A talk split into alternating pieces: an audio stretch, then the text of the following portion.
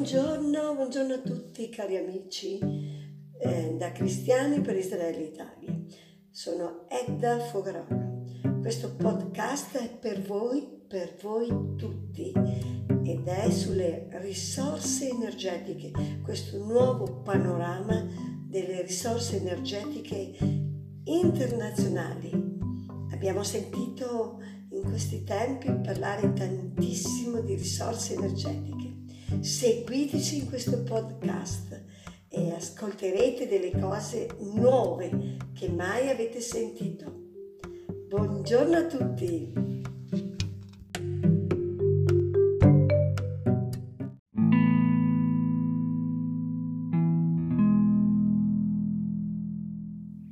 Eccomi, eccomi a voi per un argomento importante e di grandissima attualità gas in Israele sta cambiando gli equilibri mondiali. Ho preparato questo studio per voi tutti per parlare assieme di ciò che sta cambiando nel mondo medio orientale ma anche in Europa. Per una piccola analisi storica dobbiamo affrontare l'argomento che il 29 novembre 1947, con la risoluzione 181, all'ONU è stato votato per il riconoscimento dello Stato di Israele. È una lunga storia, anche se Israele già da anni era già un possibile Stato, ma il riconoscimento ufficiale le era dato con la risoluzione 181 votata all'ONU. E il 14 maggio 1948 Israele proclama la sua indipendenza, proprio la dichiarazione di indipendenza e è divenuto dal 14 maggio 1948 uno Stato sovrano, ponendo fine al periodo del mandato britannico. Sappiamo che durante il periodo eh, de, de la, dell'amministrazione dei mandati era un periodo di neocolonialismo, un po' in tutto il Medio Oriente, ma da questo momento questo territorio prenderà il nome Israele, l'antico nome degli ebrei, Israele del territorio degli ebrei, tornerà e verrà cambiato da Palestina in Israele, mentre nel 135 d.C. Israele, per mano dell'imperatore Adriano, era diventato Palestina. Il 14 maggio 1948, secondo la dichiarazione di indipendenza, eh, la Palestina tornerà a essere Israele, ma è sempre lo stesso territorio. Israele era e Israele è tornato. Ma inoltriamoci nel nostro argomento. Questo nuovo Stato proclamato purtroppo è rimasto nella pace poche ore, perché proprio all'alba del 15 maggio 1948 è stato aggredito da cinque eserciti di nazioni arabe che facevano parte della Lega Araba di quel tempo ed erano Libano, Siria, Iraq, Egitto e anche l'Arabia Saudita, inviando il suo esercito in soccorso al comando egiziano. La guerra che secondo i piani della coalizione araba doveva porre fine, doveva essere distrutto Israele, ha avuto un epilogo inaspettato. Israele, nonostante le profonde ferite ancora aperte provocate dalla Shoah, avvenuta durante il secondo conflitto mondiale, ha vinto sui numerosi nemici. È straordinario ciò che accade a Israele. Ebbene, proseguiamo. Poco dopo Israele ha promulgato la legge sul petrolio, istituendo numerose società di esplorazione petrolifera, aiutate da molte istituzioni governative, con il supporto professionale dell'Istituto di Geofisica, che ha svolto indagini magnetometriche e sismiche e ricerche geologiche. Da tempo, infatti, è noto che il Medio Oriente è ricco di petrolio. Ciò ha modificato già ai tempi del mandato britannico la relazione con la popolazione ebraica, da parte della Gran Bretagna, interessata ai giacimenti di petrolio o oro nero, se vogliamo chiamare, col nome che ha assunto in quel tempo, giacimenti di oro nero esperti e scoperti nei paesi arabi. Dagli anni 50, nonostante i conflitti e le guerre, basti pensare quante guerre Israele ha dovuto affrontare, come ora anche quanti attentati terroristici. Quindi immaginatevi guerre e attentati terroristici aggiunti insieme ad una nazione nata da poco ha dovuto affrontare per esempio la guerra del canale di Suez nel 1956, la guerra dei sei giorni per la unificazione di Gerusalemme nel 1967 e la guerra di Yom Kippur del 1973. Yom Kippur è il giorno più sacro per Israele, è il giorno in cui tutta la nazione digiuna e chiede perdono a Dio tutta la nazione si ferma, nessuno mangia, nessuno va via né con l'auto, nulla, si rimane fermi a pregare, a pregare e a chiedere perdono a Dio e a chiedere veramente la salvezza a Dio.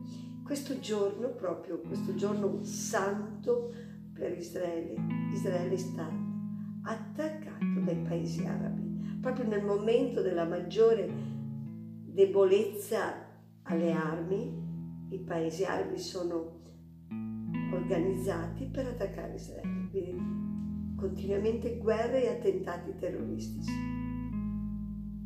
Ma nonostante tutto, le ricerche nel sottosuolo sono continuate nonostante questo periodo di grandi difficoltà a dover affrontare queste guerre e questi attentati. In Israele sono venuti alla scoperta di alcuni giacimenti nel deserto del Negev nel 1957 e il giacimento di Elez nel nord del deserto e successivamente i pozzi Claire e Star. Tuttavia, la qualità di grezzo rinvenuta era trascurabile. Non era un gran pozzo, non erano grandi pozzi petroliferi. Qui descrivono soli 17,2 milioni di barili, veramente poco in considerazione del bisogno nazionale, del consumo nazionale. Da allora molte centinaia di perforazioni di petrolio e gas sono state effettuate in terra e in mare mentre nel panorama europeo il mondo arabo ha assunto un'importanza sempre più strategica per le alleanze euro-arabe. Per che cosa? Per il petrolio ovviamente. E l'Europa ha continuamente usato l'arma del petrolio che veniva posta dai paesi arabi sotto minaccia anche di terrorismo affinché non stesse più l'Europa, la Gran Bretagna e altri paesi, non stessero più alleati e in supporto di Israele, ma si schierassero dalla parte dei paesi arabi. È iniziato così un nuovo corso della politica d'Europa, la quale nel tentativo di placare il mondo arabo ha fatto molta, molta pressione su Israele affinché cedesse alle richieste palestinesi.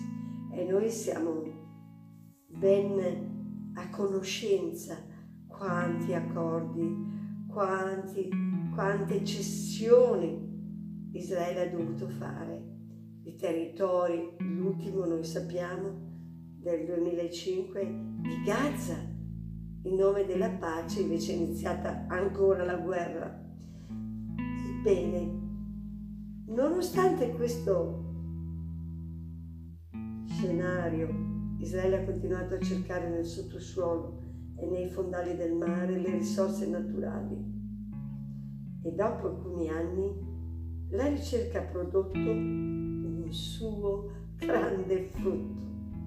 Nel 1999 ad Askelon, una città al sud di Israele, a soli 50 km da Tel Aviv, sono stati scoperti grandi giacimenti naturali. È stato scoperto con la società Yam Tetis un grande giacimento e nel mese di febbraio 2000, quindi come vedete sono passati gli anni, un altro giacimento è stato scoperto, il Mary B, e nel 2004 è iniziata la produzione commerciale del gas da questo giacimento. La società elettrica Israel Electric Corporation ha iniziato ad utilizzare il gas di questo giacimento per il funzionamento di alcune centrali elettriche che in seguito sono state convertite da olio combustibile a gas naturale. Insomma, queste grandi e importanti scoperte di giacimenti hanno attirato investitori in Israele, investitori anche esteri che hanno dato un grosso input alla ricerca del petrolio e alla ricerca del gas naturale, svolgendo anche indagini sismiche marine con l'aiuto di tecnologie innovate. È molto molto interessante vedere come Israele ha saputo continuare a fare le ricerche delle risorse energetiche nonostante le grandissime difficoltà in cui stava vivendo. È un esempio Israele. Andiamo avanti ancora un pochino. Nel mese di gennaio 2009 la compagnia israeliana Noble Energy e la partnership Avner, Delek Drilling, Islamco ed Or hanno scoperto un altro grande giacimento di gas naturale il Tamar 1, così è il titolo, il nome che hanno dato, a circa 90 km dalla costa di Haifa. Ah, che meraviglia!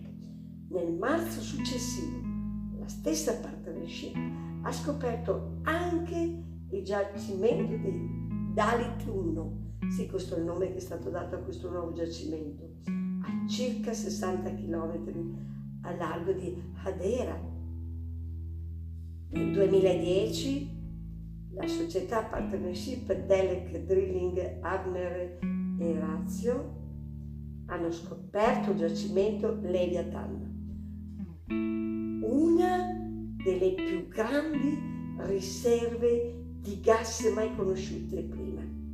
Fantastico! Con il sostegno del governo e del Ministero dell'Energia sono stati riconvertiti tutti gli impianti delle centrali elettriche e dei grandi impianti industriali per l'uso del gas ed è stato istituito il sistema nazionale di trasmissione e distribuzione per portare il gas naturale direttamente in ogni impianto nazionale. Ma che lungimiranza, che grande capacità che ha Israele è uno stato straordinario. Nelle battaglie, nelle difficoltà non si ferma. È proprio il popolo di Dio. Poi noi proseguiamo. Israele è diventato un paese in grado di soddisfare le richieste energetiche interne e poi anche di fornire una parte significativa del proprio gas alle altre nazioni. È fantastico! E diversi poi sono gli accordi per l'acquisto del gas israeliano. Vediamo un attimo le alleanze e le collaborazioni e le richieste di partnership. Nel 2014 le imprese giordane Harabat Potash e Jordan Bronin hanno firmato con l'intermediazione americana un accordo commerciale di 15 anni per acquistare il gas dal giacimento israeliano di Tamar per un valore di 500 milioni di dollari. Che cifra fantastica! E poi ancora un altro accordo. Alla fine del 2016 le partnership del giacimento di gas Leviathan, che includono anche Nobel, Delec e le altre compagnie che abbiamo detto, nonché una seconda società israeliana, Razio, che abbiamo già nominato prima, hanno firmato un contratto da 10 miliardi di dollari per vendere gas alla National Electric Power Company della Giordania in 15 anni e anche in questo caso tramite un intermediario statunitense. Sebbene molti giordani siano contrari a fare affari con Israele a causa del loro antisemitismo, lo vogliamo dire antisemitismo, Israele sembra al momento l'unica fonte di gas disponibile a cui la Giordania può attingere Mamma mia, fantastico, questa è una notizia straordinaria. Ma ancora deve venire ancora il bello. Nel febbraio 2018, quindi 5, poco più di 5 anni fa, no, 4 anni fa, 2018, con l'Egitto è stato firmato un accordo di vendita su larga scala del gas israeliano dal giacimento Leviathan e Tamar del valore di oltre 15 miliardi di dollari che includeva transazioni di gas per 10 anni per un importo di 64 billion cubic meters con la società egiziana Dolphinos con l'approvazione del presidente egiziano Abdel Fattah al-Sisi e altre transazioni commerciali per il gas sono state firmate nel mese di settembre 2018 per l'acquisizione da Israele del 30% del gasdotto ENC Egitto per permettere l'adempimento dell'accordo firmato nel mese di febbraio con la società egiziana Dolphinos. Ironia, ironia della sorte, cari amici, della sorte energetica e commerciale. Le nazioni che per decenni hanno provocato guerra ad Israele e fatto pressioni alle istituzioni europee contro la nazione ebraica, ora si stanno rivolgendo a Israele per il gas naturale. È troppo fantastico come Dio cambia le sorti le situazioni. C'è un Dio onnipotente che ama il suo popolo e che ama anche voi, cari amici. Allora, è di poche settimane, pochissime, la firma del memorandum d'intesa firmato da Israele, Egitto e Unione Europea il 15 giugno scorso più di un mese, che vedrà Israele esportare il suo gas naturale all'Europa. Questo accordo storico è un potenziale punto di svolta nella storia europea. L'Europa, su cui pesa ancora il suo storico antisemitismo, l'Europa, madre della tragedia della Shoah, è ora pronta a cambiare la sua posizione per mancanza di gas che il conflitto russo-ucraino ha provocato. Oggi la storia sta cambiando. Israele sta diventando un importante attore globale, mentre l'Europa, al contrario, è in gravi difficoltà economiche, politiche e diciamolo spirituale. L'Europa è una grande crisi spirituale. E sta scoprendo sempre più, è veramente è l'ironia della sorte questa, e sta scoprendo sempre più di avere bisogno di Israele, molto più di quanto Israele abbia bisogno dell'Europa. Cari, cari amici, siamo testimoni di cambiamenti epocali annunciati nella Bibbia e dai profeti. Basti pensare al profeta Isaia come ha annunciato che tutte le nazioni saranno ricorse a Israele. Nelle profezie di Isaia noi vediamo proprio che negli ultimi tempi le nazioni ricorreranno a Israele, portando il loro oro e il loro argento, ha scritto anche i loro dromedari, portando ogni risorsa a Israele. Oh, siamo veramente in un tempo speciale, siamo testimoni di cambiamenti così forti annunciati proprio nella Bibbia dei profeti ma vorrei portarvi a una riflessione. È importante domandarci una cosa. Non trascuriamo ciò che abbiamo udito, che tutto questo è provocato dalla guerra, in particolar modo dal conflitto ucraino-russo. Guardiamoci attorno e riflettiamo.